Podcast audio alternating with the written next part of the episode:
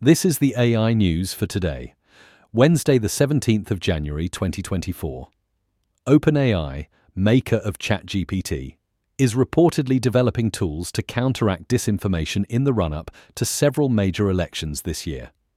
The artificial intelligence firm has stated it will not allow its technology to be utilized for political campaigns out of concern for maintaining the integrity of democratic processes.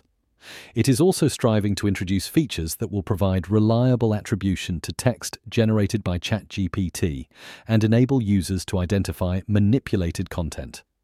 Next, Microsoft is expanding the availability of its Copilot AI assistant.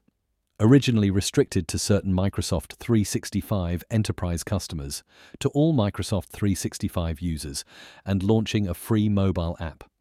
This includes a new subscription for so called power users that incorporates a wider range of AI tools. The tech giant also announced the introduction of customizable, more concentrated AI versions of the assistant, Copilot GPTs, designed to zone in on topics of user preference, such as travel or cooking. Finally, Singapore based startup Locofy has debuted its AI driven large design models and a product called Locofy Lightning which utilizes these LDMs to convert Figma designs into web front end code in a single click. According to the company, this development aims to save developers up to 80% of the time it normally takes to code a user interface from scratch. The firm, founded in 2021, has raised a total of $7.5 million in funding and has invested over 1 million in the development of Locofy Lightning. That's all for today.